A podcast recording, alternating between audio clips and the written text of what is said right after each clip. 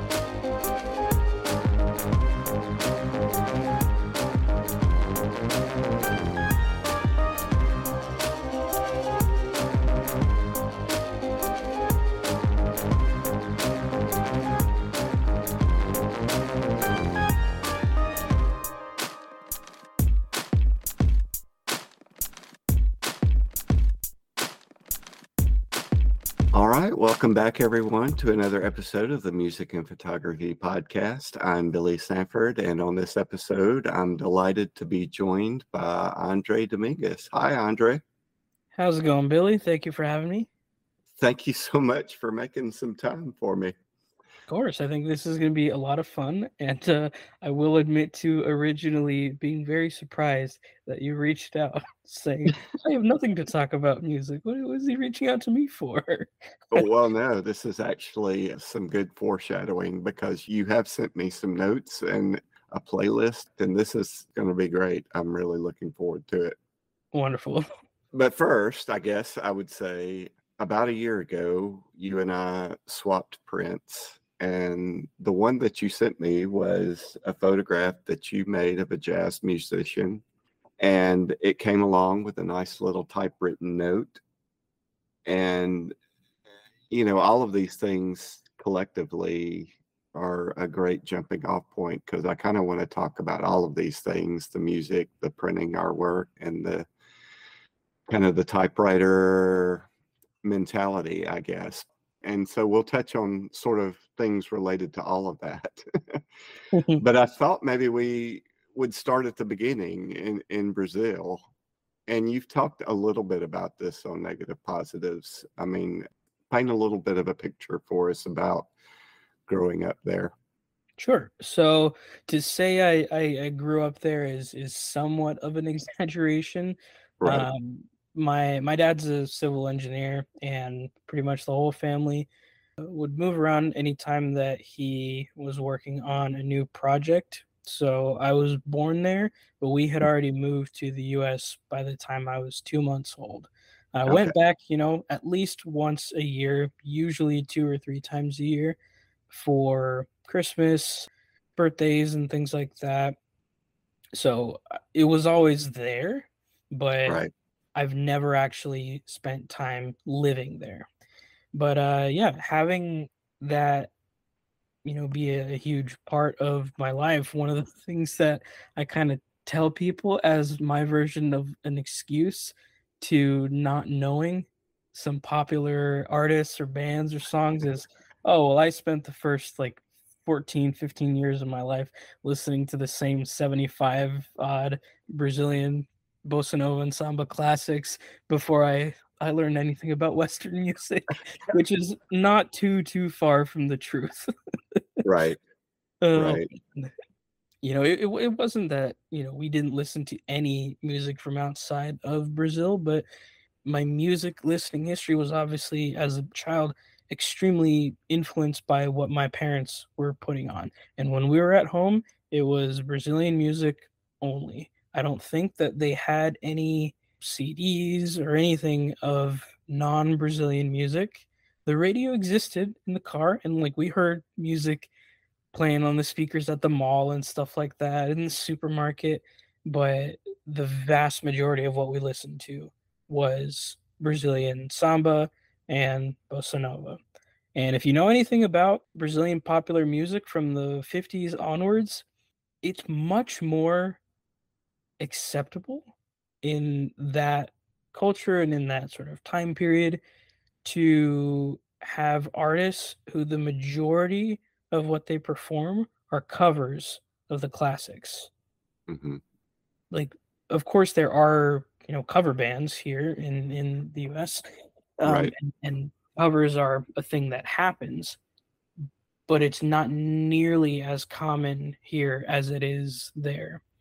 A lot of times, and and I'm sure that it's a little bit different now, but I'm I'm kind of stuck in uh in, in the time period of, of what my parents listened to. But at least for that time period, it was very very common for you to get your start as a musician by you know putting out competent covers of the classics and then once people sort of knew like hey that cat can sing you'd then start you know composing some of your own songs. So again that that that feeds into the whole thing of it was mostly that music and it was mostly about 75 to 100 songs uh, just on repeat from different artists uh, which is a very interesting you know way to kind of start your your musical journey. I, I remember by the time i was in middle school when we had moved to the united arab emirates i really did feel musically illiterate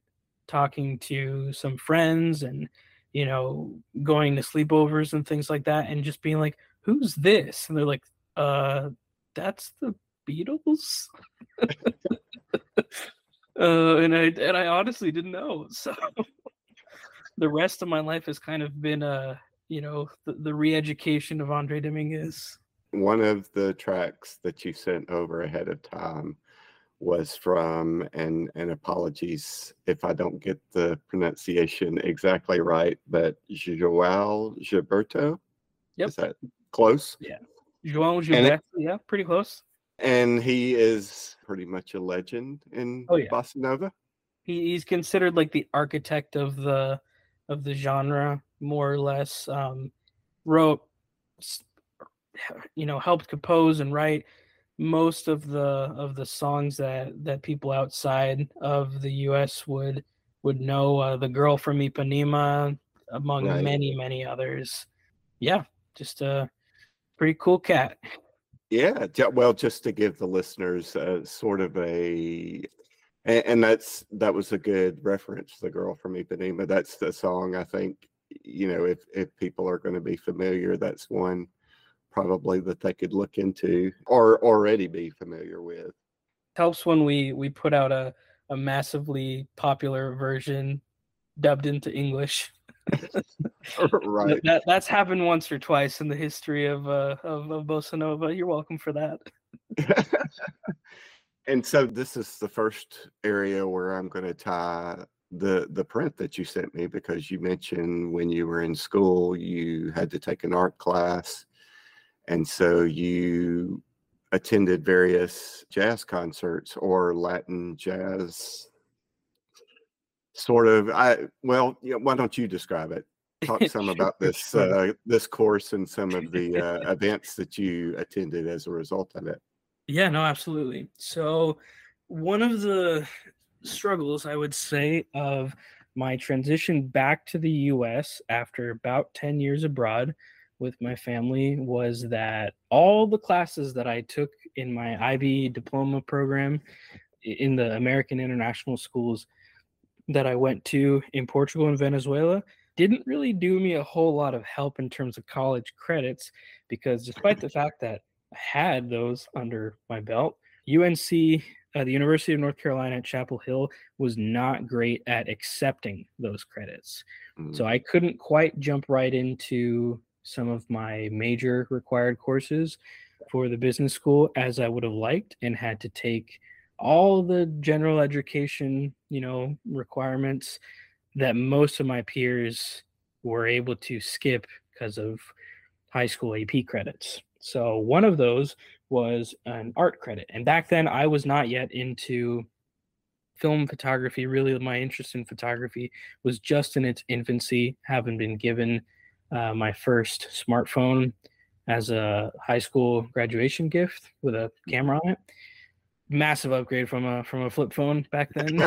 right and uh, for the art credit that I wanted, knowing that I couldn't draw for shit or paint, um, never wanted to be in choir again after being forced to do that for years and not being able to really carry a tune.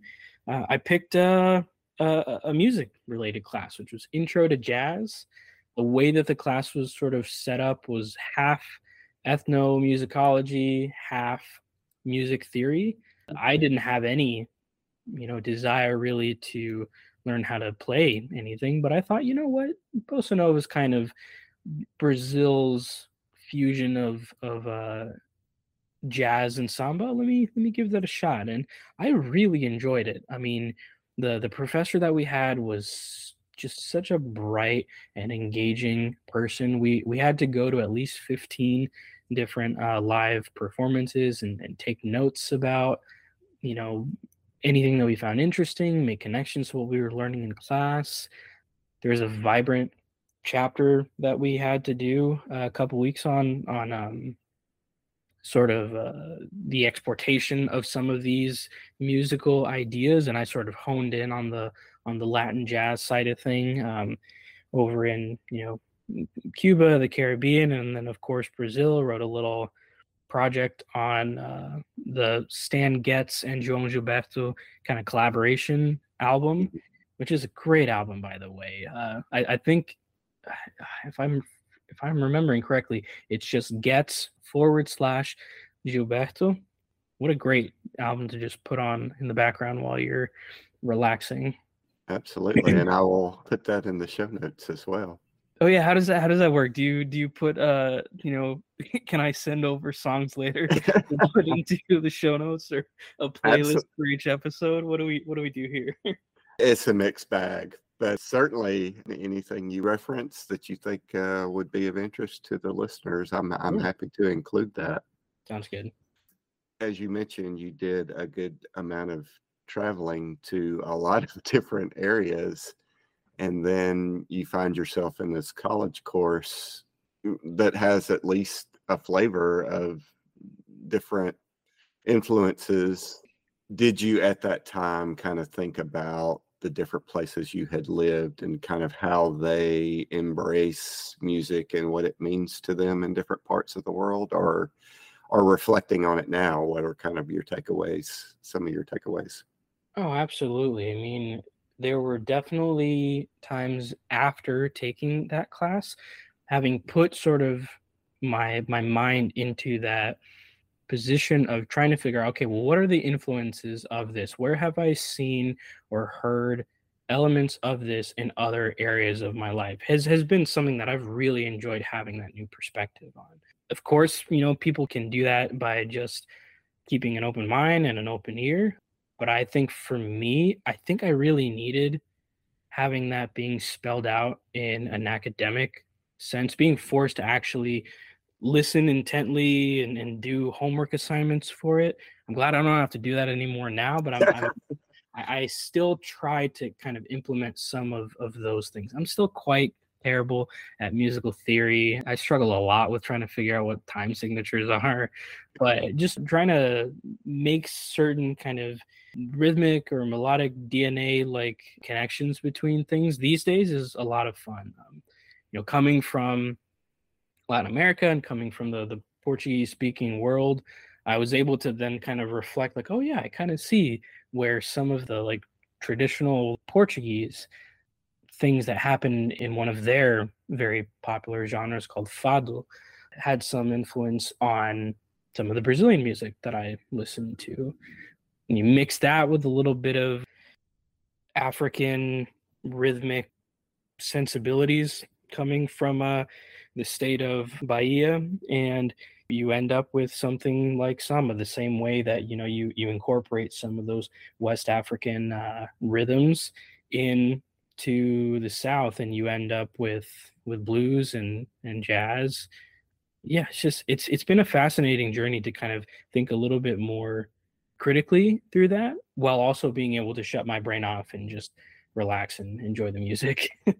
I don't always want to be in an analytical mood when I'm listening to music and I'm thankful that like I would I would absolutely hate to have like perfect pitch or anything to just or, or just be one of those kind of music savants that see music in colors and aren't able to shut that off.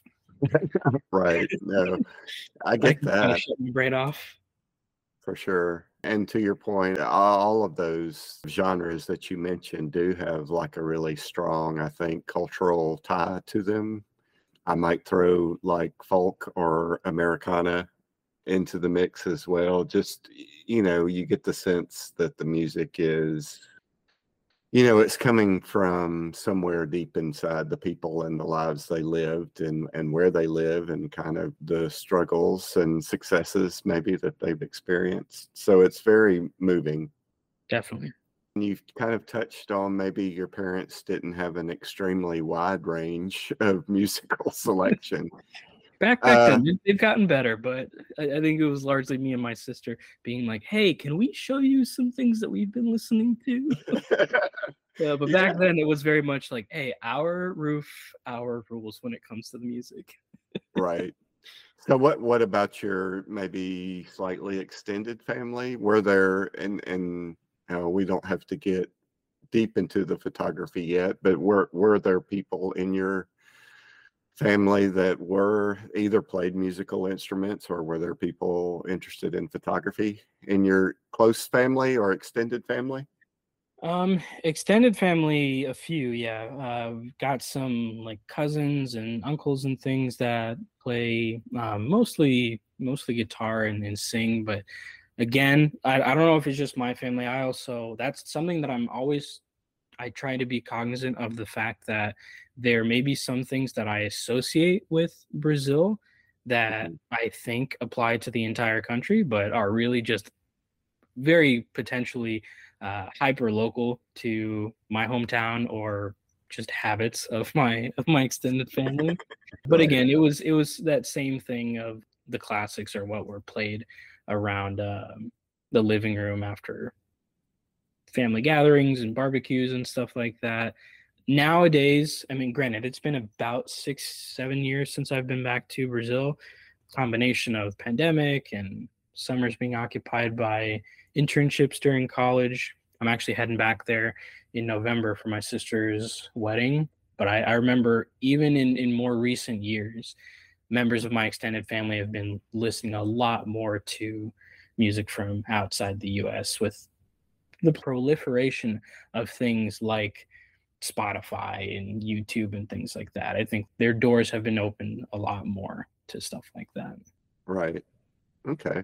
The other thing you mentioned, which I think is a pretty common story, especially for several of the people I've talked to during this series, when we're young and you know, Gutterman was an example of this. I think one of the reasons he started playing guitar when he was young was that, you know, he wanted, there were girls he wanted to impress.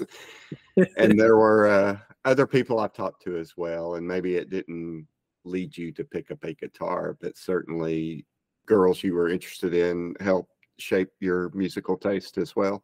You know, it's a it's a tale as old as time. I'm I'm uh, no different than any other uh, you know red-blooded American male in, in terms of of that you know being a being a good Catholic boy who although some elements of Brazilian music are very not Catholic right um, it, it definitely was an interesting thing to be kind of introduced to the the broad umbrellas of uh, rock, um, pop punk, and metal in middle school by some of the classmates that I had crushes on.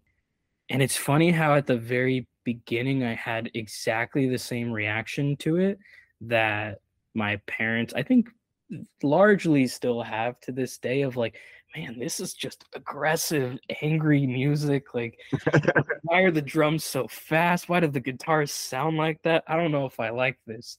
But you know, when when you're when you're dedicated and you have a goal, it's like, well, if she likes it, I'm gonna like it. God damn it, push through and as with almost everything that I initially said musically, like, oh, I don't really know if I'm a huge fan of this. I don't know if I like this.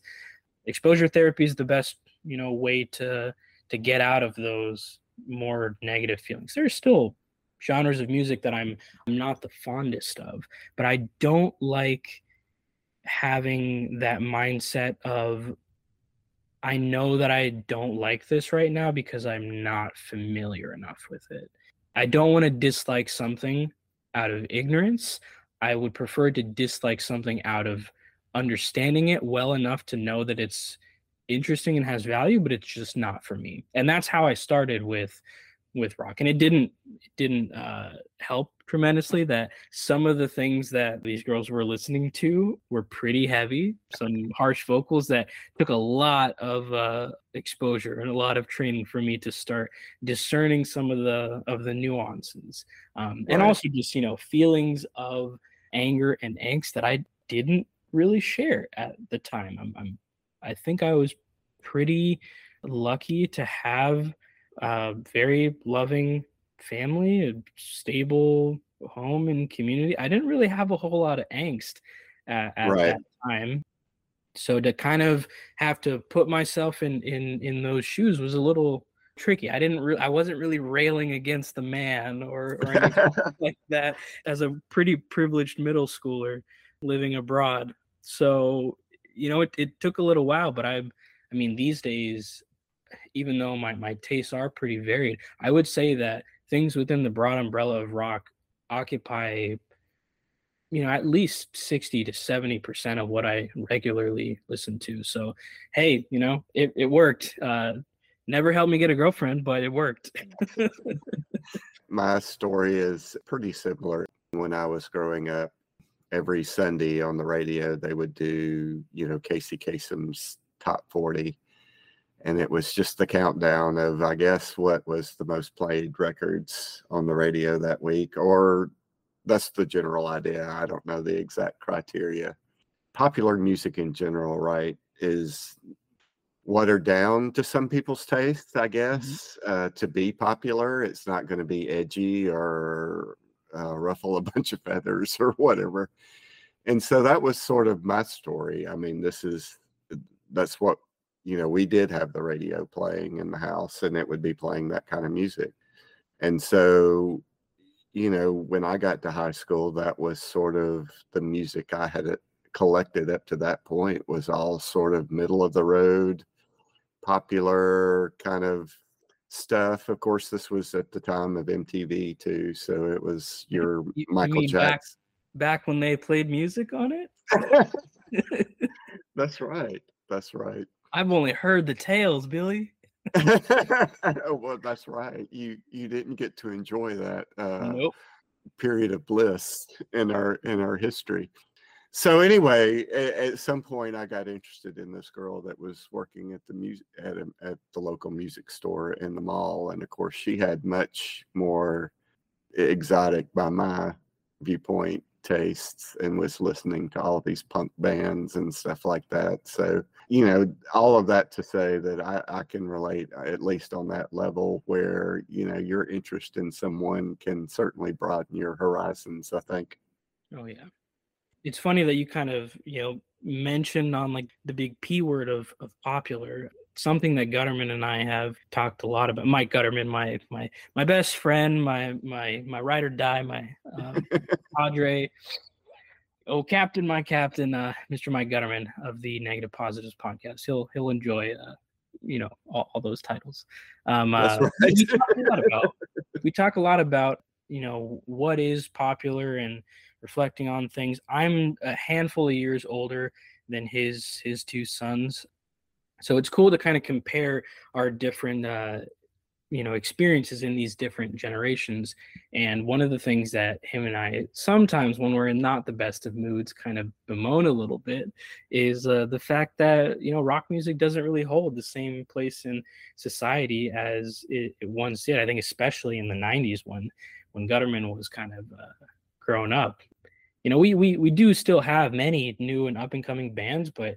not as many as i think that we would like and and the youth you know when when he looks at his kids he, he can say with confidence that the the music of their generation is not largely guitar bass and drums focused. Not that that's a necessarily a, a bad thing but i think you know he would be happier if guitar bass and, and drums and and some of those kind of shared stylistic elements of of rock music played a bigger part in the music that his sons listened to uh, and right. I, I can somewhat relate to that if there's a countercultural bone in my body it's in the sort of very very soft angst I feel at not being able to enjoy the majority not not enjoy but like wanting to play something in the car when I'm with my friends and uh, knowing that nobody's really going to enjoy it. So I just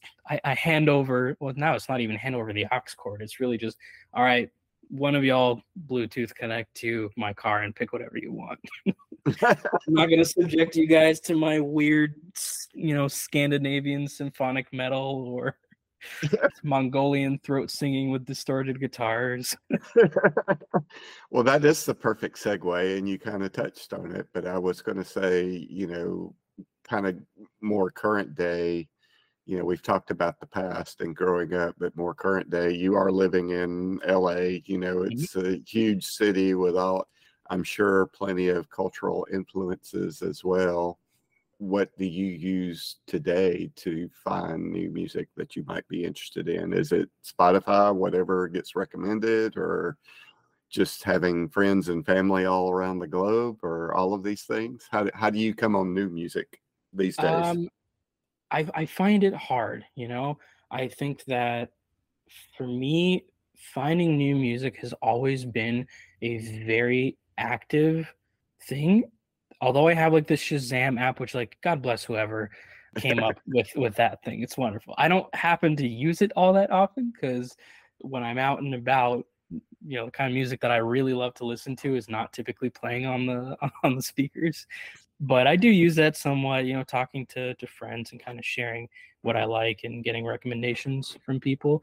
But most of the time it does have to be a little bit intentional Spotify helps, recommended playlists help. But honestly, the thing in the past few years that has helped me find the most new music is really YouTube. I've noticed a couple of really interesting trends, one of which being the proliferation of, you know, reaction based YouTube channels, which they have in any kind of genre of content that you could think, but specifically on like the music reaction things. I I've watched a lot of that and the algorithm has then fed a lot of that back to me. I would say maybe 50% of those channels are sort of vocal coach slash singing teacher reacts to X, and the other half is just, you know, regular Joes and Janes. But there must be something, again, either about the algorithm or the kinds of people who enjoy those types of videos, myself included now, where you'll you'll notice patterns of you know artists that people want to hear the next new up and coming reaction youtuber listening to to to see their reaction right the the more right. exciting and dynamic the reaction uh, the more entertaining the video the more views blah blah blah so uh, one of the things that that is very popular among these things is very kind of sweet looking and sounding female uh, fronted rock or rock adjacent metal metal adjacent bands who start off with clean vocals and then transition to very unexpected harsh vocals a la Spiritbox or uh, Jinjer number of these kinds of, of bands and always just causes the reactors jaws to you know drop to the floor when uh, when some harsh vocals come out of seemingly nowhere and and then just that kind of that mill starts turning you know the person listens to one song where they're like okay you know the harsh stuff was kind of a lot but let me continue to dip my toes a little further start getting into gosh i don't know some tools some nightwish just meandering along some of the the, the more uh eccentric and diverse areas of rock, not just kind of like your your classic sort of dad rock. Things that I, I think are more likely to help particularly women and young people get into it rather than you know dudes is what I've tended to find just looking at like the comments section and kind of being able to parse out little details of who's who's listening to these kinds of things and right. um, I think that's you know demonstrated in terms of the amount of young women that are into bands like Deftones and Tool and things on based on on on TikTok. Um, that whole world of you know a, a, tiny, seemingly insignificant clip using you know a tiny bit of a of, of, of a rock or, or metal or adjacent song that then gets a whole generation of people into that. I mean, the master of puppets thing in, in Stranger Things. You've got a whole generation of people now discovering Metallica. And while there may be some people kind of some old dudes who are upset about the the posers, I'm just overjoyed that young people are listening to Metallica. And I don't care right. if, they, if they discovered it from Stranger Things. It just I just want more people to get their foot in the door. there you go do you ever get a chance in LA to go see any live music? I've got to imagine there's probably uh, any kind of type of music you would want. There's probably someone playing it somewhere. Oh, absolutely. And it's one of my biggest regrets of living here. Um, I've always been a bit of a, a homebody and, you know, big crowds uh, are just have never really been my favorite thing. If I'm ever at a live music event, a big concert, or anything like that, in the moment, I love it. But everything associated with it, the the the crowds, the getting in, the leaving is just has always been such a headache for me that it's difficult for me to overcome the inertia of going and when I think, man, if I'm listening to some music, I'm like, man, it would be interesting to see you know, if these people are going to be in LA anytime soon. I, I must just have the worst luck and timing because I always have missed my favorite bands being in LA playing at the Hollywood Bowl or something like that by usually about two weeks.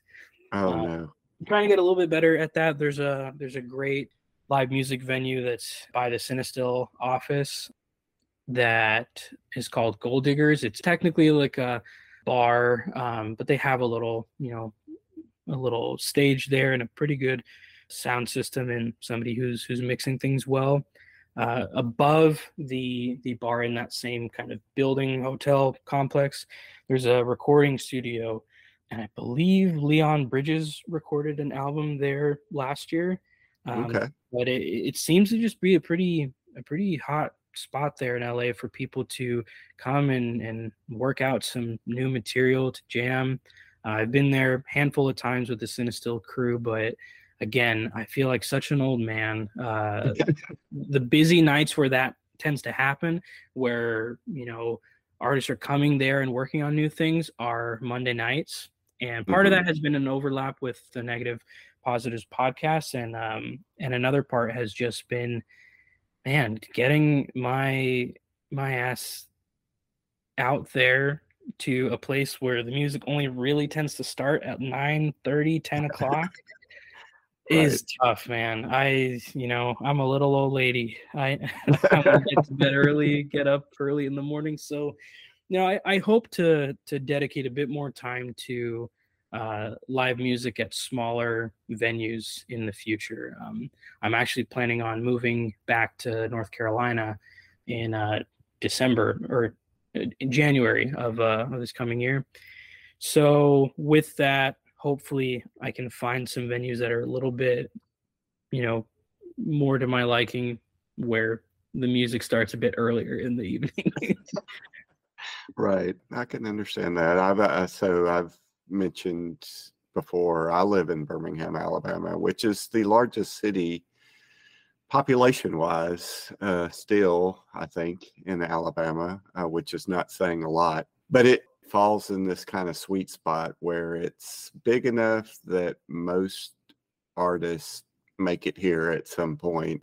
So we're big enough for that, but we're small enough to where it's not like if you have to go to one of these venues, you're in gridlock for a couple of hours. So that's nice to not yeah, have to contend with that the traffic is already bad enough in LA. I went to a a friend invited me to a concert and I can't even remember now what it was, but the entire thing was from start of us leaving to when we finally got back was almost the whole day and I think it was about 45 minutes worth of music. And oh, I was no. like, oh boy, I'm hard That's... pressed to do that again anytime soon. yeah, pretty big investment. Yeah. As we begin to work a little bit of photography into the conversation, I grew up taking pictures, but it was all the photo album memories of family vacations or you know, Christmas or birthdays or holidays or just me and my friends goofing around. I didn't know anything about the exposure triangle or the creative artistic side of photography. It, it was all strictly for the memories kind of stuff. So it was one of my early interests was taking these pictures and sticking them in the album and then going back and revisiting those memories over time it was much later before photography became a, what I would call a hobby for me. And of course, that was all digital for a decade until the pandemic hit. And that's when I sort of got back into film. And that was a full immersion of shooting film, trying different cameras, different formats, learning to develop learning to print, all of these things. And one of the things that I did as part of this education into film was finding all of these podcasts. And you tended to show up on quite a few of them, Andre. I think you, oh, my, of course. My apologies. No, you, had to listen to way my way more of my my voice than uh, the average human. No, it's always been delightful but negative positives, obviously, of course, but Sunny 16 and analog talk and large format. I guess first, let's hear a little bit about how you got into photography, and then maybe we'll talk about kind of your journey through connecting with the community. Sure. Yeah. So, I, as I kind of alluded to before, I, I didn't really have um, photography was never a huge, huge part of my life growing up. Um, we obviously took, you know, picture. My parents took, you know, baby pictures of us. I, from what I've been able to glean from them, a large percentage of it was on disposable cameras. I think they might have owned some like autofocus point and shoots at some point, uh, but those were lost to, to history. I wouldn't inherit a family camera until much, much later, and pretty neat one at that. But I'll I'll touch on that later my dad bought a, a digital point and shoot when we were in um, in middle school, a little Olympus with a 20 ah uh, was I don't know the actual focal length because it was probably like a teeny tiny less than one inch sensor, but the the 35 millimeter focal length equivalence was somewhere from like 28 to 75 mil zoom. And I remember taking that on family trips or at around that time when we lived in, in the Middle East, we traveled quite a bit. We we got to know a good chunk of, of Europe, North Africa, Southeast Asia, and uh, those those photos. Thankfully for my dad, you know, he's he's an engineer. He's very analytical. He's very you know careful with everything. He he did a very very good job at backing everything up on multiple hard drives, and then eventually once cloud storage came around, so my my whole thing later on once i started shooting film of like oh well this is so archival like you know i don't ever want to lose like my digital images that, that, right. that, wasn't as persuasive to to him because he'd be like yeah just back your shit up be responsible. Once I, I you know graduated from from high school and after a long history of, of hand me down flip phones uh, whenever my parents would would upgrade there's I finally got a smartphone that had a camera on it and really enjoyed just taking candid pictures of the the friends that I made my freshman year uh, playing playing soccer on the weekends uh, going out for for ice cream stuff like that but pretty soon I felt myself wanting to have the ability to do certain things photographically that that tiny little sensor couldn't do back then. And, and keep in mind, this was back in 2014, 2015. We didn't have all this computational photography stuff that are in all the whiz bang smartphones of today. No portrait mode. You want a blurred background? Sorry, kid. Get a real camera. um, so that's what I did. I, I saved up some money and I, I bought a, a Nikon crop sensor DSLR that came with, you know, the generic kit zoom and a nifty 50 nice little 51.8 and that was the first time that i actually started learning about aperture and shutter speed and, and all that stuff but it didn't last super duper long because i think i bought it on on amazon um, which that whole thing of amazon versus uh, camera stores and connecting that to guitar stores uh, I'll, I'll, I'll make that connection in the future but i ended up at this camera store that was in the neighboring town to Chapel Hill called Carrboro, uh, a wonderful town called Southeastern Camera that still exists to this day. And the first time I walked in there, like that was the beginning of the end for for for my digital photography journey. To paint a picture, the outside sign, kind of in that big glass, you know, window in the front, is just lined with old cameras that uh, those particular ones that are put up for display are the ones that aren't working.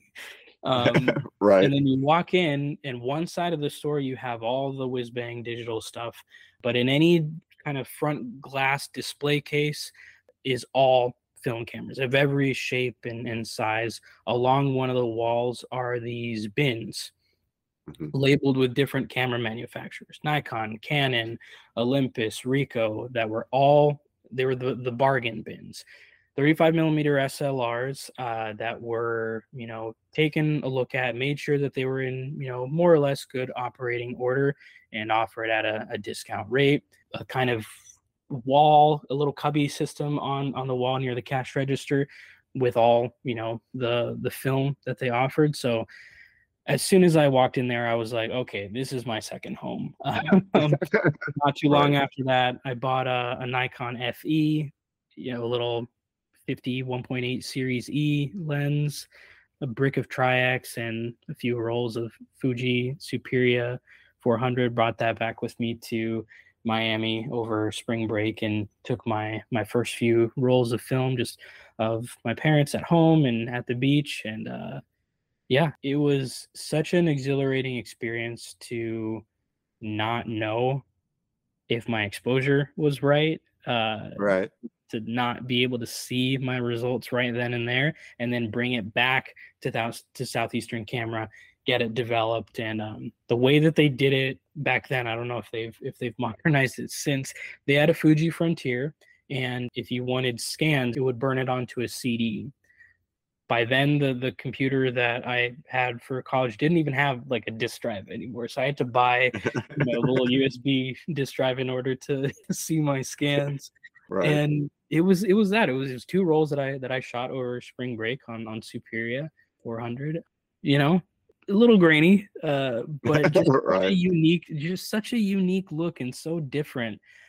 And it didn't take long for me to sell that DSLR. It just didn't excite me nearly as much as as shooting film and pretty much every every Saturday morning I would I would be there kind of waiting in the parking lot for the general manager to come open and I'd, I'd leave around lunchtime like by the time that they were kind of starting to get all right we're gonna we're gonna you know close the shop for lunch i'd head out there and, and did that for you know close to two years before i started uh, volunteering there a little bit. I mean i was already there every saturday morning anyway. There were times where it was pretty busy more customers there that needed to be attended to than uh, employees so i was i was asked to answer some questions. I answered the phone a couple of times and before i knew it i was kind of sort of volunteering uh, eventually i get i started getting paid in, in store credit which i wasn't complaining about.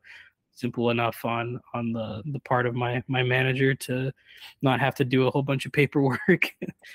But yeah it was it was a beautiful place and it really kind of kick-started my my love for analog photography i i I thank that place a lot for for that because I don't know where I would be right now um, if it weren't for for film. You know, working in in the modern analog photography products industry is a dream come true, and most of my friends I know from the film community. Uh, you know, my my best friend, my my co-hosts on the podcast, like oh man it's a scary thought to think what what uh what life could have been without all that that's right and that was one of the things about hearing you on the different podcasts is that we got to follow along because it seemed like very early you had kind of decided that you wanted a career in some way connected to analog photography. What is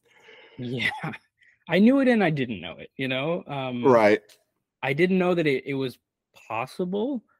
You know, in, in my in my undergraduate business degree, whatever opportunity I had mm-hmm. to conduct any independent research to tie something that we were learning to the modern you know film industry that i was just observing as a you know a, a, consumer you know i was buying film and, and looking at things like emulsive and watching youtube videos listening to uh, the early episodes of the film photography project podcast and and just trying to devour as much information as i could it, it only really kind of came a little bit later on after i had to undergo open heart surgery to replace a, a leaky aortic valve with a, a mechanical one it points for for analog there. Well, I guess you know your natural your natural heart valve is still pretty analog, but right. um, mechanical things, how they work, it all it's all connected. That's um, right. After after that surgery, uh, where I had to take a, a semester off to recover, which kind of screwed up the whole like recruitment schedule at the business school, sort of like falling off the train and not being able to get back on uh, type of thing. Right. Um, and also just a whole lot of soul searching. Um, it was tough. I did feel pretty pretty aimless. Uh, lots of late nights, you know, listening to music, trying to figure out what the hell I was going to do with my life. Um, mm-hmm. Around that time, I had I had you know reached out as like a call in to what was the very fledgling negative positives podcast still recorded on anchor via mike's phone uh, right we're back in the day with Anchor. If, if people don't remember, if uh, people have been lucky enough not to have listened to the first, I'd say, 100 episodes of the Negative Positives podcast, Anchor was a smartphone app prior to the acquisition uh, by Spotify where you could put out a podcast by just recording it on your phone. Um, they would do all the hosting and everything. But their original restriction was that you could only record little five minute segments and you right. could attach three of those five minute segments onto each other but no more than that so i won't say that that those restrictions are what caused the rest of our uh quantity over quality approach to the podcast but definitely the first 100 episodes uh came out in quick succession because of it so i i just submitted a, a call in and uh, eventually was bugging mike uh, enough that he was like, "Hey, do you want to come on the podcast as a guest?" and just was the beginning of a of a beautiful, you know, friendship. I had a pretty painful breakup at that time, and uh, wasn't getting a whole lot of sleep. And Mike, as a as a Ford factory worker with a night shift, was more than happy to oblige uh, many a late night conversation.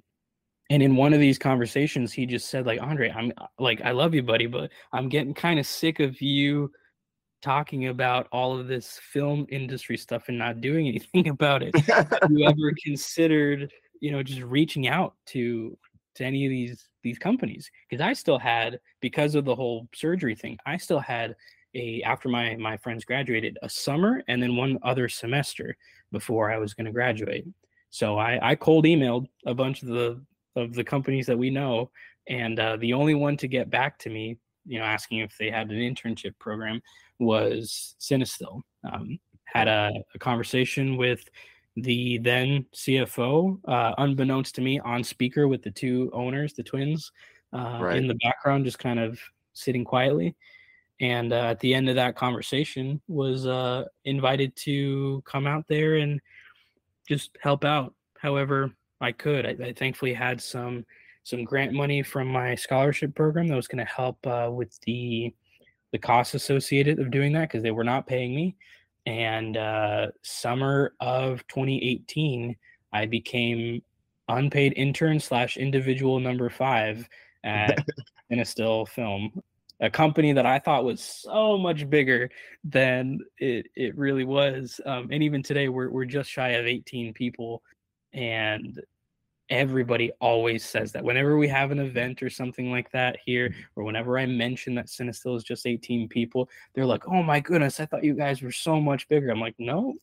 And not too long ago it was just four of them. Oh wow. um, and and yeah the the the rest of it is is more or less history. That i mean that summer a lot of cool things happened like the launch of the df96 monobath the tcs 1000 temperature control system we picked up a new distributor in europe uh, and uh, you know it, has been a, a wild ride being able to help in all of that to be a more active member of the industry side of things I apologize to Mike as if he thought what if he thought he was getting you know an inside scoop into into new things coming out and a peek behind the curtain of the industry. I think he's been sorely disappointed by that. But no, I I I love my job. Um, I run the customer service department, and my whole kind of goal, uh, whether it's on the reactive side or the proactive kind of uh, educational resource creation side of things is really to get people to uh, love and understand film um, and get good results early on uh, quickly help them diagnose their own uh, issues because whether we like it or not it's a consumables based industry so all it takes is somebody trying out film and not getting good results not understanding why and tying it back to the fact that this stuff isn't free for them to just give up on it entirely. So, right on both the proactive and the reactive side of, of things, if we can get people getting good results quickly, you know, they're more likely to continue buying film and, and justifying to themselves it as a form of of self-expression and, and art. So it's going really well. I mean, I'm I'm thankful that you know I've, I've I'm now not only paid as an employee, running running uh, one of the departments, and uh, been able to you know start a a career in in this space and help ed- and help bring other young people into it as well. Right, and so man, you you touched on a lot of things there, and and I had questions about all of them. I guess. Oh, we uh, could go back. I'm sorry, Billy. no, that's it's all good. So yeah, let's go back to uh, Mike and negative positives in the Anchor app. Just sure. one question I had about that, and you you sort of touched on it, but yeah, in those early early early days mike was known to put out maybe two or three episodes in one night because because mm-hmm. of the time limitations and and his own enthusiasm for film photography at the time. Oh he also didn't have anything else better to do. I can throw him under the a little bit. That's right. But but you did get in touch with him very early on. It was mm-hmm. he may not have even been 10 episodes in and that may have been like one week's worth of his output at that point. Yeah it was it was it was pretty pretty early on. I, I mean i was you know hunting for new film photography related podcasts. I mean I, I, think every week i was just typing in film photography uh, podcast into google and seeing what was coming up. So when uh, right. popped up. Um, again, it, it it did originally sound like some kind of self help thing, negative positives. Right. Uh, but once I, you know, I, I, saw a little kind of blurb about what the episode was about, some Pentax something. I mean, one one sure. of Gutterman's late night drunken musings. Um, I was like, ooh, okay, let's let's give this a shot. And you know that uh that that slightly slurred Kentucky draw grew on me, and I decided to reach out. And uh, yep, I'm I'm proud to call that man my best friend. That's right. And so that that was the question was just how you found him because I did I would not have thought that a podcast recorded on a smartphone app uh, from a guy's garage in Louisville would be would be something you you know that would have been suggested. Of course, you, you know Mike is if if nothing else, a promoter of the things that he's interested in and passionate about. Um, so all the more reason, you know, that he put so much effort, I think, early on into the podcast, and and you know, for what it's worth, e- even though I wasn't listening at the time, having gone back and listened, uh, you two were were definitely a good pairing. I think. Definitely. I mean, we we we've always been uh, blessed by having good on air chemistry. Uh, mm-hmm. Helps that we're we're friends in in real life. Um, which which is strange to say because I've only met Mike in the I mean, almost eight years that I've known him. I've only met him in person once. it was um if anybody wants to, to have a good time, if they're not familiar with the podcast, if you want to listen to me and Mike get really, really, really drunk and uh, do uh, our first giveaway, uh, listen to episodes 98 through 100. To give some context at the time, right, I had gone through that painful, uh, painful breakup, and my spring break plans were kind of in the shitter. So Mike offered, he was like, Hey, if if you're not doing anything, why don't you come down to Louisville and uh, spend a few days here with with me and my family?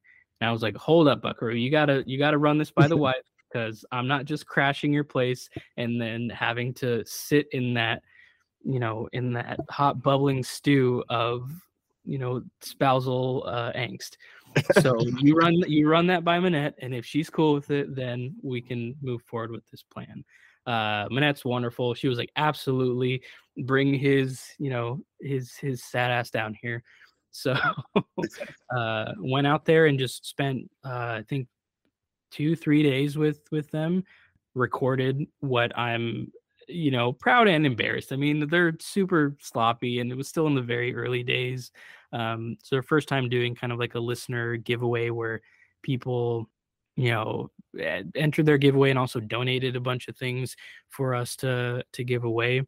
Um, but every I would say once a year, I I crack open some really shitty beer in honor of Mike and re-listen to those episodes just to you know connect to those those early days. But you know, moving back to the East Coast, uh, I really do look forward to visiting Mike in person um, on a more frequent basis. It's, uh, I mean, we're gonna blink now, and and his his youngest son is gonna be uh, heading out of the house, I'm sure. So, you know, with the with the two empty nesters there, I think appreciate some some some younger company. I hope. Definitely, I would say so. And I and I also endorse anyone who hasn't listened to go back and and take it in in the spirit in which it was produced. yes.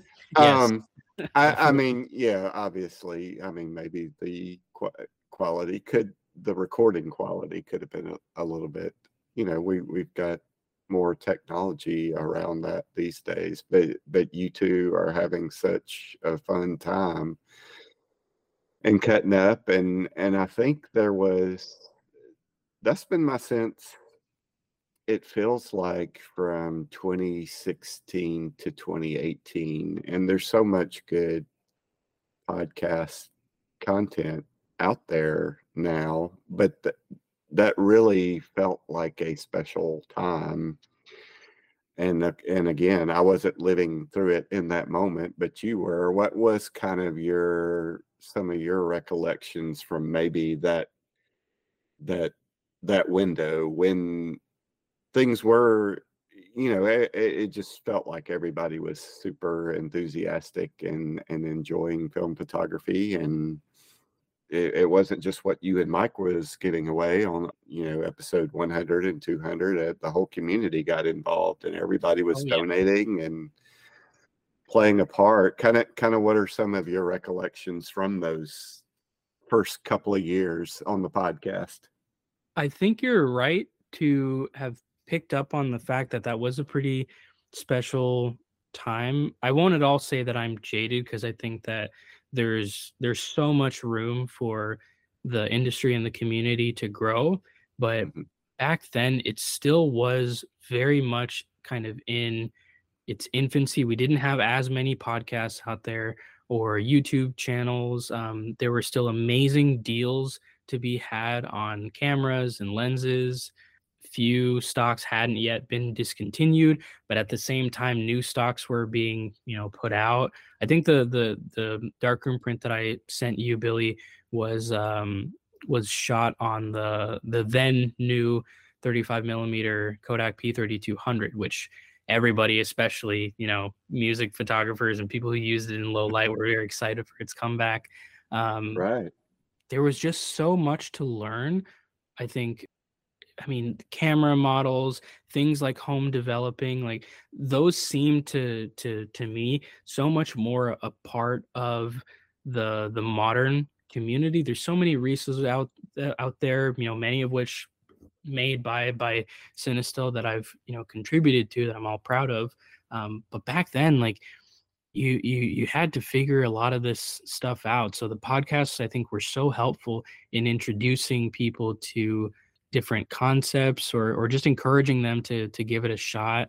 Um, whether that was home developing or you know pushing and pulling um, scanning tips like you know what what scanners to get to to scan your film the fact that we were able to get in on that early i think played a huge part of of feeling like we were involved in in influencing some of that and you know even saying that i'm kind of gagging in my mouth a little bit um, but I, I do think that collectively us uh, of, of course we were hugely inspired by Mike Raso and the gang over at the FPP, you know, I all most of what I knew came from from sources like that came from me going to Southeastern Camera every Saturday and, and picking the brains of of the older guys that that worked there that you know this was their life not that many years ago. We're in a different point right now. I won't necessarily say better because there are still some things that I miss about the older times mm-hmm. but the barriers to entry are so much lower for the person who's not as obsessive about it all as I was back in like 2015 through 2018. If you have a casual interest in this, there are still some, you know, cameras at good price points, um, a lot of instructional YouTube videos, online resources that help mail in photo labs or probably a photo lab in your neck of the woods at, at this point. It couldn't be easier, you know, to get into. And I feel like I say this every year when I'm talking to people outside of the community when they're asking me what I do and why are people still shooting film and is film still made. But every year I say it's never been a better time to get into film photography. So yeah, it's you know we're in the time that we are with all the you know positives and negatives of that, and if I ever want to kind of transport myself back into those days, I, I can just you know go through my my negatives or go through my scans here on my computer, pop open you know an old episode of the Negative Positives podcast, and I'm I'm transported back in time to to those days. I'd, I'd rather be in the here and now. I'm, I'm much happier where my life is at right now and where the industry is at right now than than a few years ago. But there, we're we're film shooters. We're we're lovers of music. We're nostalgic by nature. So right. I, I can't help but look back at at some of those periods with rose tinted glasses. sure. And you know, in the here and now, you're you're not that young whippersnapper spending half a day at the camera store or no, no. or you know searching out uh building a relationship with with Gutterman be you know like you mentioned. No we're we're an old married couple by now. That's right. You did eventually fulfill that dream and and get on with Cinestill and you know there is a retail element involved and anybody who's ever worked retail where you have to interact with the public there's there you know are some parts of that that can on a rare occasion be unpleasant. Yes. But uh, but all of the film service unpleasant experiences what are you talking about billy? That never happens. It's sunshine and rainbows. That's right. But on the all of the film related side of all of that the you, you know you're not the young guy trying to learn. Now you're on the other side teaching the people and part of your responsibilities are those educational opportunities where maybe you get to teach some a, a group how to develop film for the first time or lead a photo walk or you know answer questions from people who call or email in kind of talk about that transition in your journey from being the student to becoming the master i oh guess gosh, we could I, we could I, say. I, I loathe to think of myself as the master because there's still so many things with regards to uh, photography in general art in general um, that i i feel like i still need to to learn or hone but i i am comfortable enough with my level of experience to feel like i can competently you know help in certain areas um, right. and it, it's been an exciting thing to start off in the reactive side of customer service and figure out what are the things that people are struggling with and then trying to build some of those resources so that I don't have to be typing the same thing over 5,000 times and also catering to people who have different learning styles. So one of the big things, for example, was the the Cinestill YouTube channel. We had started it a few years ago as a landing spot for a small series of kind of mini documentaries filmed by a very good friend of, of ours, Brandon Leahy, out there in, in Chicago, uh, just sort of profiling a few creatives that use Cinestill to express themselves but the YouTube channel had kind of laid dormant for about two years, and uh, we we made a big push to try to get back into it with the initial goal of putting out some inspiring and educational videos that would address some of the things that we were seeing pop up extremely often in customer service things like metering, things like you know basics of developing black and white and color film at home, um, identifying why my roll of film is blank, or you know the the source of these light leaks types of things, how to load different film reels from different manufacturers. All of these had already existed on on YouTube. We were absolutely not the first people to to do it, but I always found like there were holes in some of those videos you know, in in terms of fit and, and finish, I could I could watch a video about pushing Tri-X with a you know a guy whose camera looks like it was a potato that he used to to film it with seven uh, you know 360p um made in like 2009 and I'd right. still enjoy it but you know we, we wanted to put out something that that that looked nice you know that could right. be shared on on social media and people would click on it and with thumbnails that were attractive and all that jazz and that was a huge uh, kind of challenge a year ago was I, I, spent a good chunk of my time once i actually had a customer service team so I, I wasn't the one answering every single question coming in i could kind of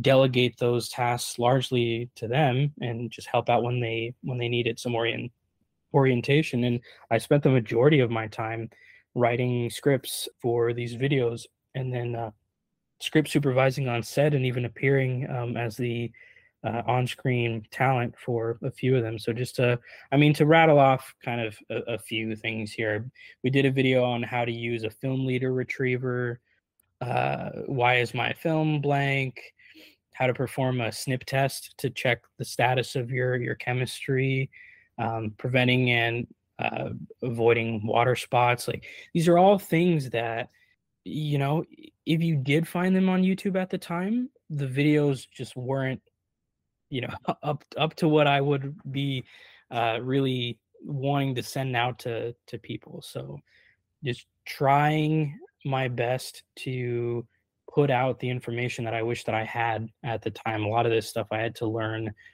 through trial and error and my own mistakes. And it's something I'm proud of. Uh, we haven't done nearly as much of those kinds of videos this year, but I do have some more that I'm I'm working on. But really, as I as I make this transition now back to the East Coast, and I'll be you know working remotely, uh, I hope to have that be more a part of my kind of day-to-day tasks at, at Cinestill is is trying to find the additional opportunities like that for education. Um, given that now my my team handles the the vast majority of incoming ticket volume. Right.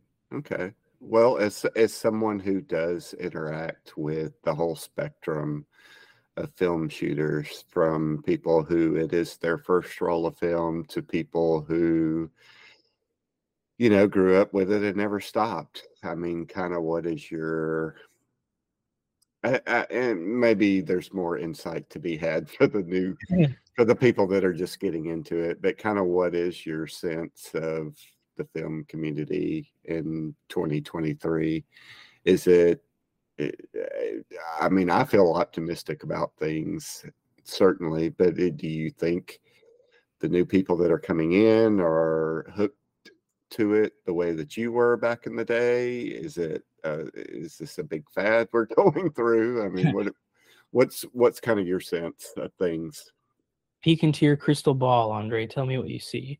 That's right. Um, no, I'm I'm I'm very opti- optimistic. There, I I will be honest in that for a few months there, right at the beginning of the of the lockdowns, you know, it was a little scary. You know, I think there was uncertainty in every industry.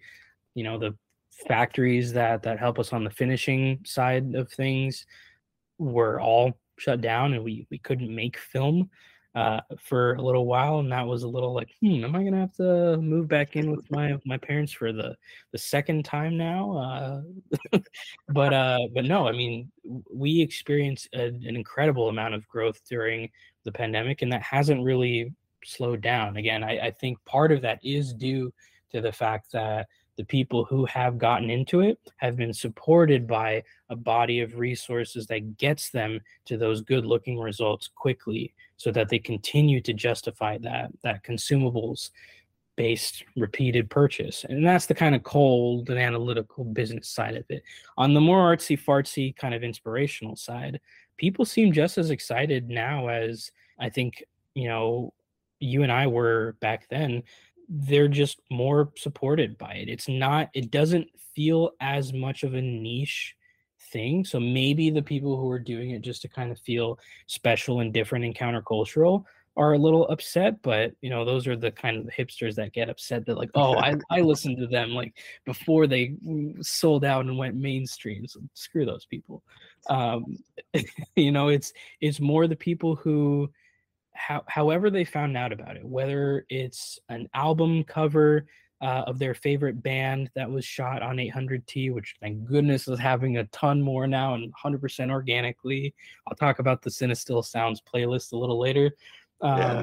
Or you know they're they're seeing film cameras around the necks of people on their college campus or the celebrities shooting it at the red carpet or anything or basketball games being spotted with Contax T2s and things like that. It, however, they get introduced to the idea that there was once upon a time a picture taking medium before their smartphone, and that actually happens to still exist. They're getting into it and they're falling in love with it.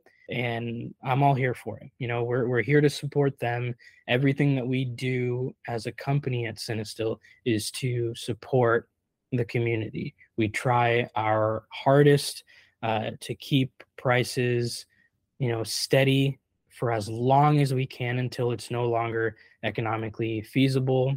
We try to innovate and put out new products that make things easier in every aspect of the workflow, from shooting to developing to post processing. Uh, we've been a big cheerleader for the digital camera scanning side of things and I've had to to learn that whole process myself again in scanning my entire archive because unlike my my my father I was not great at backing my stuff up and so yeah I'm I'm I'm very bullish when it comes to the film industry.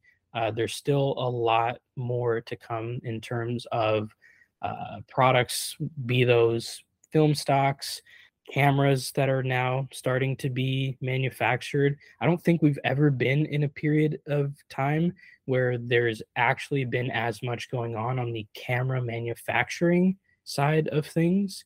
Right. Um, the the stuff that Pentax is working on right now with their their compact film camera, like I know it's not going to be cheap, and I'm not the hugest Pentax fan. I don't have anything against them, but you know I'm not the the the, the flag waving Pentaxian that that Gutterman is. But I know like, it's gonna be like a, a matter of sort of like a sense of duty and voting with my dollar that I will buy that that new Pentax camera when it hits the market because I want to support things like that continuing to happen in our industry. And um, I mentioned on the uh, the Camerosity podcast that uh, one of my goals is to buy a new Leica MA at some point and have the bottom plate engraved with some, you know, some sappy uh, message, or maybe just maybe just a date or something like that to commemorate, right. you know, some big career milestone within the industry. Um, I hope the Pentax doesn't cost five thousand dollars like the MA.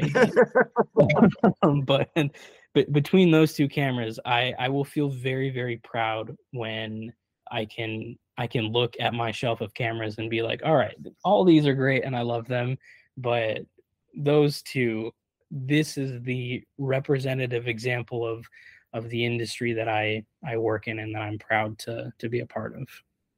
Right. Well, and so however things looked at the very beginning of the pandemic, I mean something that was pretty exciting that happened was the getting to be involved during the whole 400D, you know, the the the campaign to bring it to life and then when it actually did come to life and then every you know everyone i have heard you know talk about it have have had great experiences with it i mean kind of what was that like to get to participate in that effort uh, with you know I, i'm not gonna lie my initial i was excited about the film we had we had you know passed around several rolls of like the alpha version um, at, at Cinestill, and I, I loved the look of it.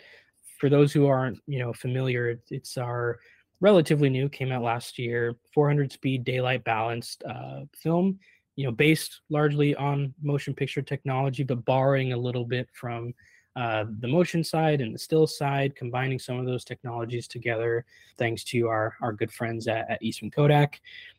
But uh, again, with no remjet layer, so you do still have that kind of characteristic cinestill halation around overexposed, in focused specular highlights to get all the, all the technical terms uh, correct. But yeah, I, I, I will admit though that I was a little worried about the format of the crowdfunding campaign. We had assisted some of our other friends in the industry with the fulfillment of some Kickstarter campaigns in the past and uh, they're always exciting, but they're challenging from a logistics and customer service standpoint. Running it ourselves, it went a lot smoother because we learned from some of the from some of the not mistakes of the past, but things that that proved to be headaches. So it went it went a lot smoother than uh, than those ones that we helped out with. Um, the, the the lab box here in, in North America, we we helped fulfill that as a part of a, a partnership with Ars Imago. Naturally, with anything crowdfunded wise, there is an element of delays and trying to communicate those delays. Uh, some not super happy people to have to kind of handhold and be like, "Don't worry, we haven't scammed you." Like, uh, please be patient, all that stuff. Try not to throw, you know, our industry partners and subcontractors under the bus. That being said, you know, we we're still waiting on the four by five.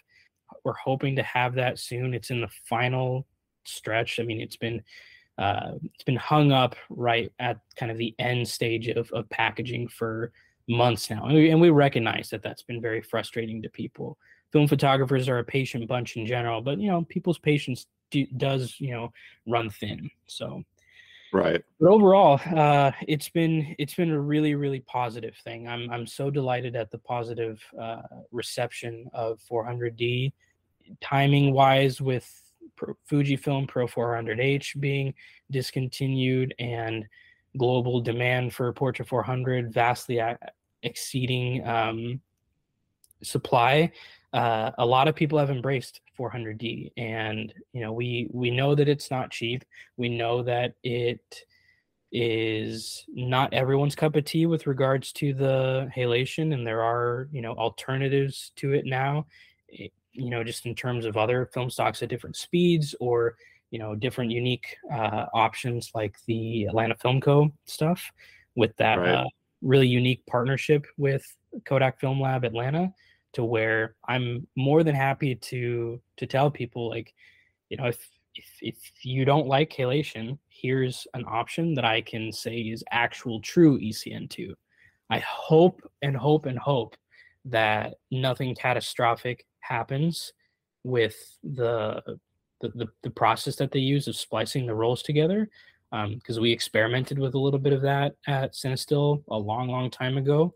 Um, and Bill is a dear friend, and I wish him all the success in the world. There's absolutely a place for both Atlanta Film Co. and Cinestill because of people's different preferences for the the unique look that Cinestill has had due to the removal of the remjet and the lack of that halation caused by the uh, the remjet still being on there and processed in in a true Kodak ECN2 roller transport machine at Kodak Film Lab Atlanta.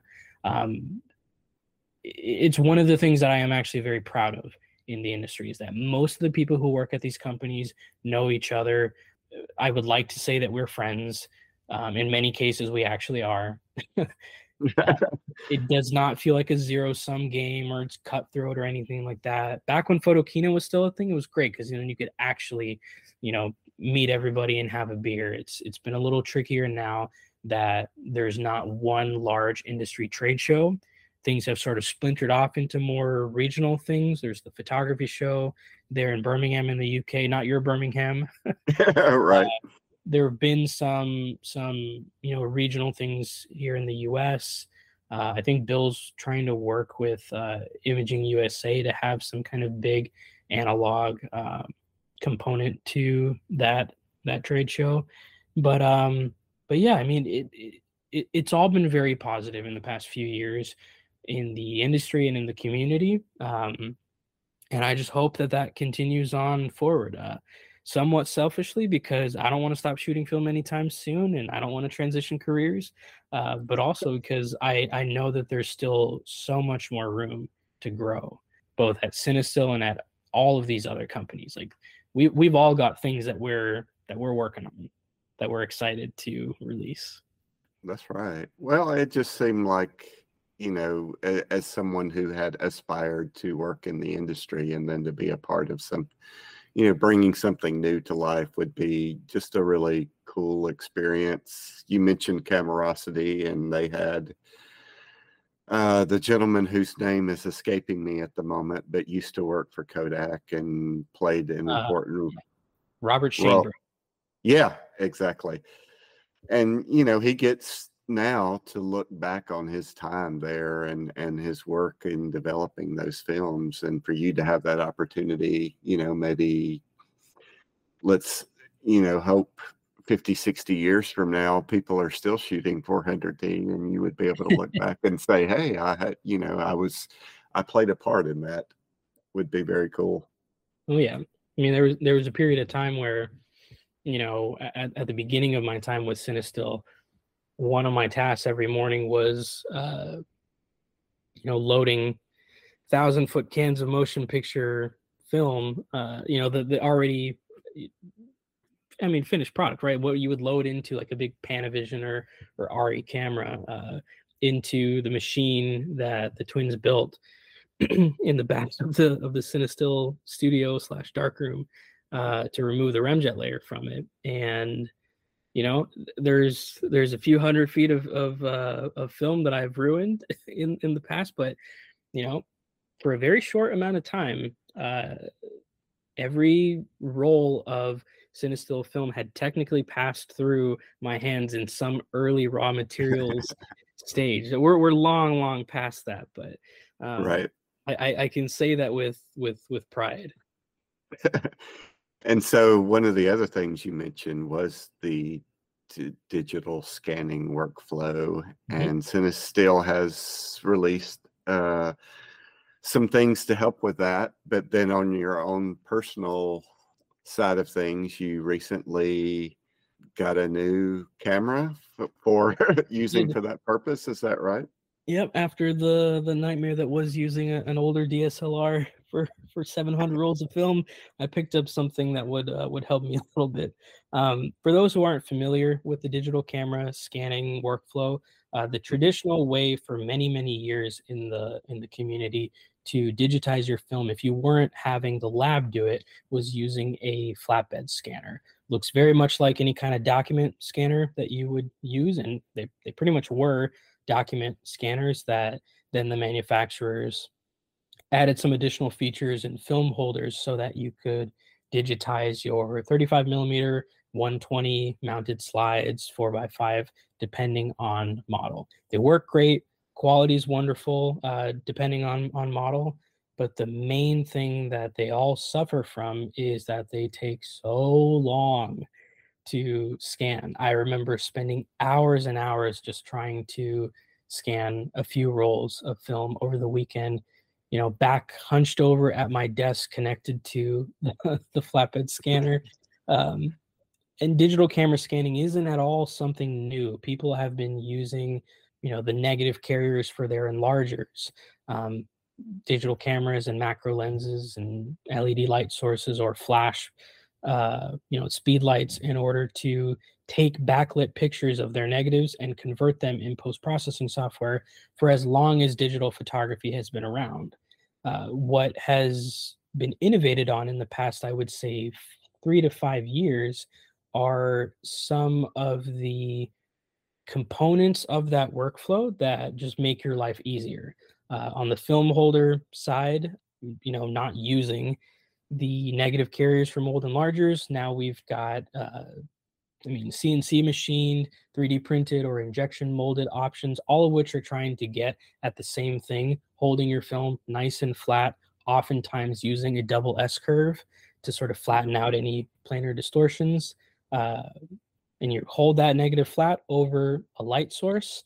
These days, we've got plenty of really bright high quality LED light sources, holding the camera up steady above the thing. A tripod works, but is honestly just a bit of a pain in the ass to have to kind of adjust and raise and lower the height. So, you know, people were using copy stands that were done for, you know, made for reproduction work. Now there are copy stands that are specifically designed for digital camera scanning. They're just as high as they need to be and no higher trying to minimize the footprint so that it's not taking up a tremendous amount of space in your uh, tiny apartment or on your desk. so all of these things together, and oh, sorry, not not to mention on the software side, several different options, both uh, Lightroom plugin based as well as standalone software that aids in that process of converting the raw file of the backlit negative into a positive image that you can then do further corrections on. I'm by Right. no means a digital post processing whiz. So having some of these more user friendly options like Negative Lab Pro, like Film Lab, uh, has been a huge boon in terms of uh, that workflow. What it looks like these days, I pretty much just have my setup sitting on my on my desk in the living room at all times, the same way that I had my flatbed scanner there once upon a time. And I can divorce the image capture side of things, actually taking the backlit pictures of the negatives from the image processing side. So as as soon as I'm done taking the pictures of that roll of film, which takes as long as it takes to take 36 pictures, and for a digital shooter, you know how quickly you can spray and pray. Uh, I can then disconnect my computer from all that, you know, hop on the couch and watch Netflix while I'm, you know, making the conversions and taking out dust and keywording all my stuff uh, in my pajamas. So that that to me has been honestly even more so than the speed, the biggest benefit when it comes to digital camera scanning is that I can just separate those two halves of the equation. You know, Right. Take all the pictures on Friday and then Saturday morning go to a coffee shop and work on the files there. Right. It feels more like, you know, I'm I'm working with digital because we are when we're scanning, but I've I've never been happier when it comes to scanning my own film because I'm gaining back so much time that I I used to spend.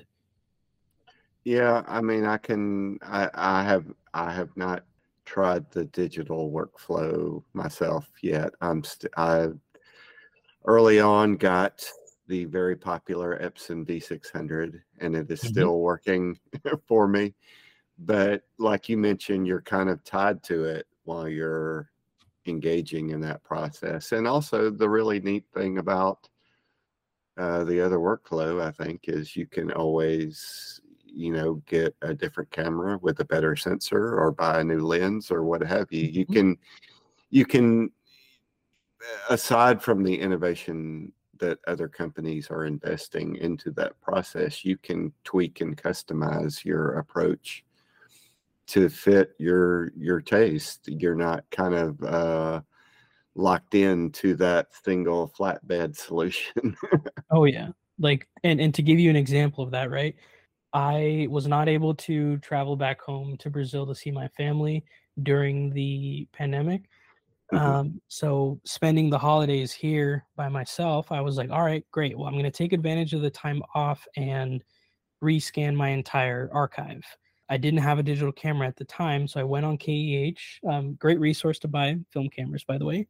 right. Um, they have a wonderful return policy, and whatever their grading system is, oftentimes uh, very much in your favor. I've bought many a bargain grade camera that looks newer and in better condition than you know uh, near mint excellent plus plus plus uh, on, on but so I went on eBay and bought a, a Nikon D700 for about two hundred and fifty dollars. I wanted to spend as little money as as possible, just for my own purposes, but I also wanted to see, you know, what would this be like? This whole process. What are the results going to be like from pretty modest equipment, so that I have that understanding of of what some of the customers that I'm helping might be working with. We have some you know modern Sony and whatever it is. Um, can can you tell that I'm not a, a, a super duper digital uh, at at the office? We we've got some Sony thing at the office. Uh, that's great. Right. It's a, a bajillion megapixels um, and it's wonderful. But I also didn't want to buy, you know, another external hard drive. Yeah, I had this old one terabyte, or I had these two little one terabyte um, Western Digital uh, external hard drives, and I just wanted to spend as little money as possible to get the equipment that I needed in order to work on this process. And in about two weeks, I did close to 400 rolls. And granted, that was like several hours a day for multiple consecutive days, which burned me out pretty pretty hard. Um, it took another five months for me to do the the remaining 300 rolls. Just I did a few when I felt it, felt like it, and now I've upgraded to an actual mirrorless camera, the Nikon ZFC, which very much looks like a an old Nikon FE FM uh, pattern camera with the dials on the top and little articulating screen on the back that I put a I, I taped you know like the ends of the the box of 35 millimeter film where some cameras have that Right. little reminder thing? I pretty much just gaffer taped a little piece of still double x uh, on there because the camera really does like if, if you don't know what you're looking at or you know if if you if you kind of squint a little bit it looks a lot like a film camera. All so if I were ever taking a picture, you know, in, in public doing some street photography and someone were to yell, delete that, I can kind of turn it around and, and show that the back screen is is just leatherette and then that little double X, you know, film box reminder thing. I'd be like, oh no, it's a film camera, man. I'm sorry, I can't delete it. Um, and I've been really enjoying it. I've uh I, I brought it with me to to Florida just now over the the Fourth of July weekend, and I, I shot a, a, a you know I would say maybe like one third digital, two thirds film. And aside from you know all the benefits that it has for the digital camera scanning side of things, I, I am grateful that um, I'm starting to get back into digital because I, I did find that there were times when the limitations of film would just make me not take the picture. Um, mm-hmm. one of the cameras that I almost always have on me is my little Olympus XA with the side mounted um, A11 flash. And I love how pictures out of that thing look. It's almost always loaded with Cinestill BWXX, rated at 400 and pushed one stop in, in processing. And in low light, the, the that direct on-camera flash look looks great, but I don't always want that look, nor do especially my parents want to be continually flashed in the face throughout the evening. So being able to once I started losing the light and popped off like one or two shots with the XA to then pull out the digital Nikon and continue shooting almost silently, getting those candids, knowing that like I'm not going to darkroom print those, but you know, that's not the end of the world. Or maybe I could experiment with trying to create digital negatives and um, you know print them out on transparencies and, and something like that. But you know, I'm I'm I'm trying to broaden my horizons a little bit. There's still a lot of cool stuff to be had in the world of digital and I'd rather have those pictures in digital form than not have those pictures at all, especially now that I'm a lot better at kind of backing things up, having had to come up with a system for the archive project. Right. Okay. Well, and um, when before we get too far away from it, you did mention Cinestill Sounds earlier, and I wanted to ask about that. You know, for a music and photography podcast, I mean, 800T feels like, in general, for anyone who's ever shot it or seen images from it, I mean, it's a natural for concert photography, I would think, not just mm-hmm. because it's higher speed, but the aesthetic of it itself. But that's not what Cinestill Sounds is all about is concert photography, but there is a musical connection there. So to oh, absolutely talk, talk talk talk about how that kind of grew organically and evolved.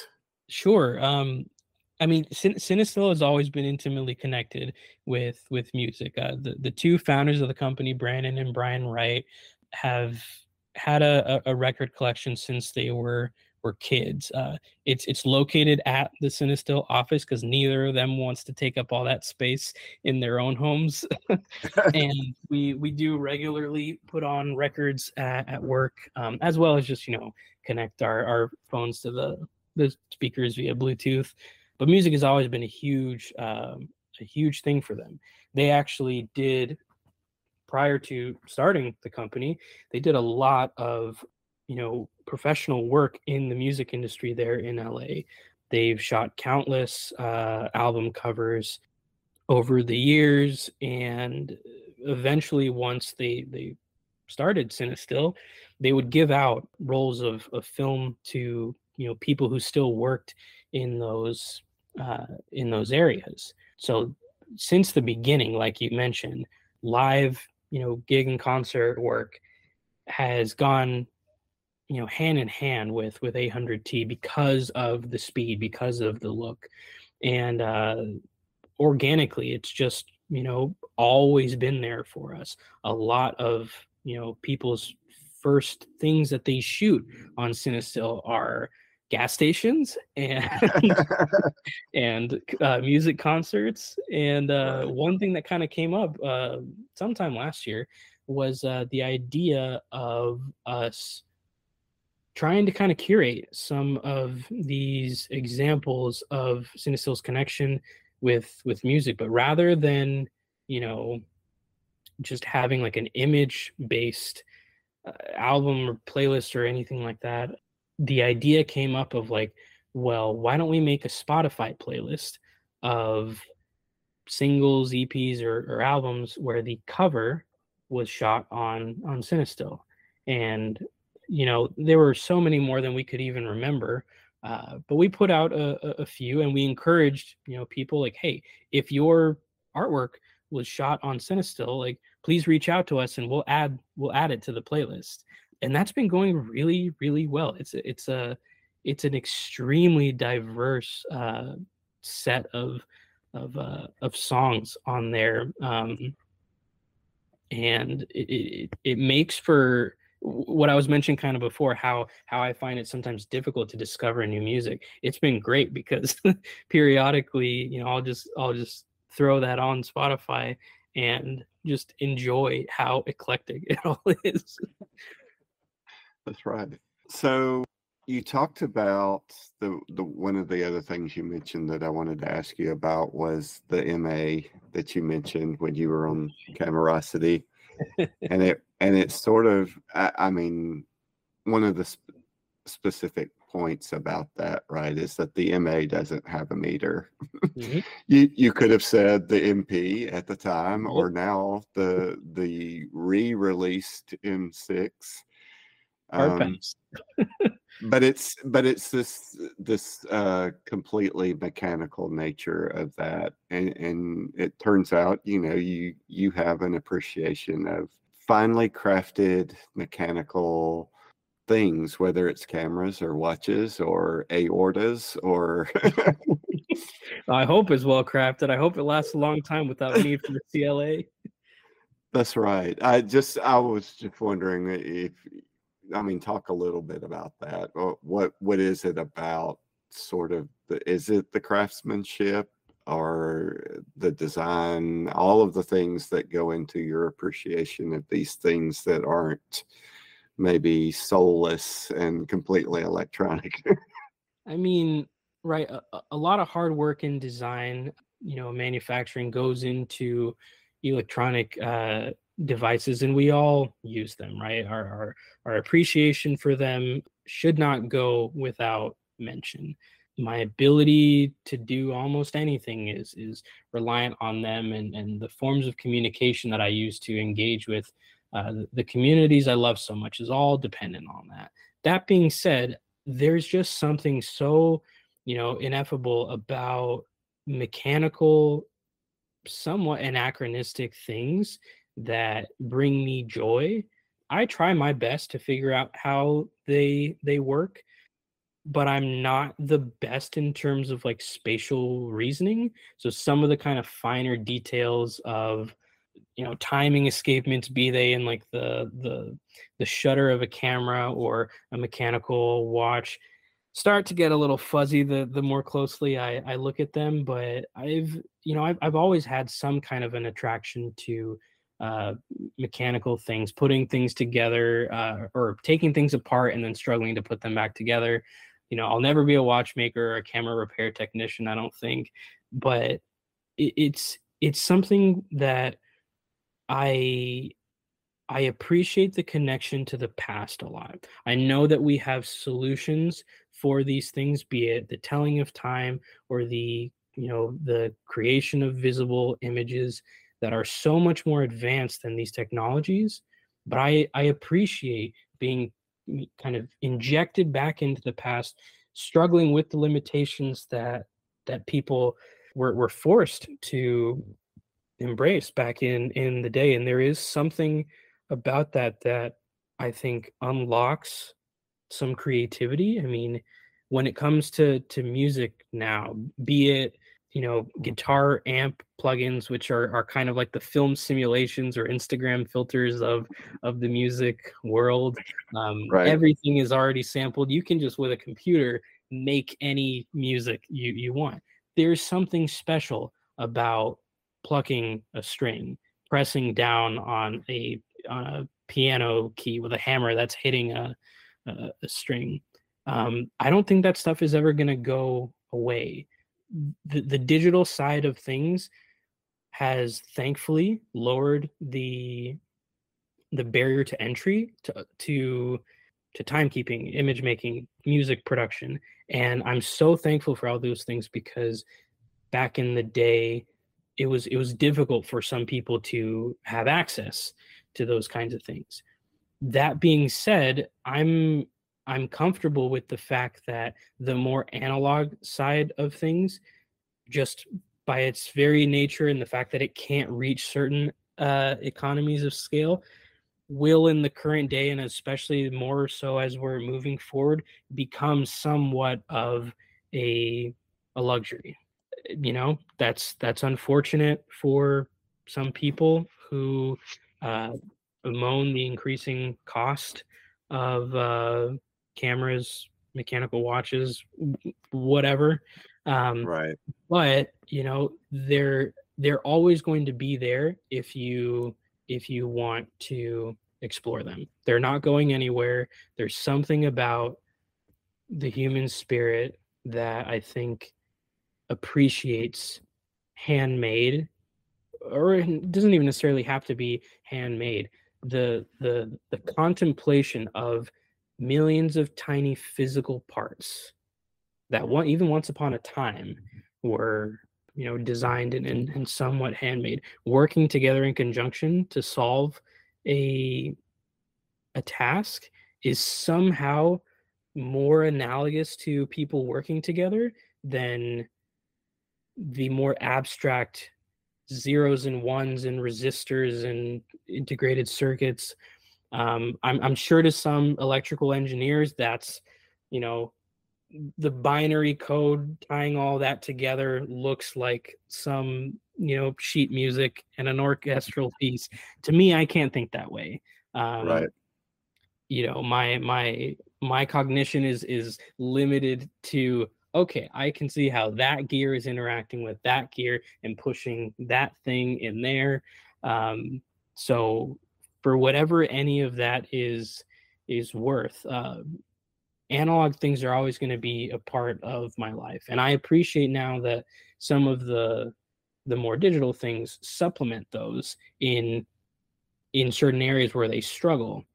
Electronic light meters uh, like that ma for example i don't want a meter in that camera i want it as you know virgin and mechanical as possible but you can bet your ass that i'm using a spot meter with that thing Uh, so there, there's a place for these things to play together very, very well. Um, and uh, yeah, it's it's it's it's just something where you know I I look forward to you know people embracing both because I think that life can be made richer with the marriage of analog mechanical things and their electronic digital brethren. Right. Well, and I like the way that you tied that together with the music and photography, Andre. I think that's probably a good note to to wrap up on. but I, I mean, I definitely appreciate you sharing all of your experiences with all of this. How can how, how can people uh, follow along with your with your non Instagram photos. well, at the moment, and again, people who people who listen to negative positives for a while know my kind of uh, hot and cold relationship with with Instagram. But I'm actually in a period of time right now where I'm really enjoying it. I'm not posting a whole lot, but uh, I, I managed to separate out my interests in three different Instagram accounts. So for the more kind of gallery focused film photography based things that's Andre on film. For the more like less serious, just kind of documenting of, of life stuff, it's Andre dot snapshots. And then um, all the kind of watch related stuff is anachronistic dot life on Instagram. Perfect. And I try to keep kind of those conversations a little separate. I have my watch friends on the watch account. I've got my film friends on the film account, and then all like my normie friends who don't care about either. are on the third count. All right. Makes perfect sense. Well, I, I do appreciate it again, Andre, and uh, certainly look forward to seeing uh, more developments. No pun intended. That's right.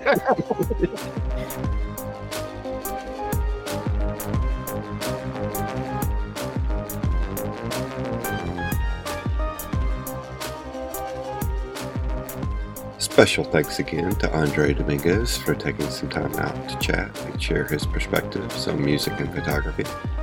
You can, of course, hear Andre on the Negative Positives podcast and check out the Cinestill YouTube channel to see what all he's been up to. Our theme song Timeless is from Mike Gutterman. Mike's music for creators is available via his Bandcamp page at mikegutterman.bandcamp.com. You can get in touch with the Sunny 16 team at sunny16presents at gmail.com. And as John Whitmore might say, always try and be a decent human being.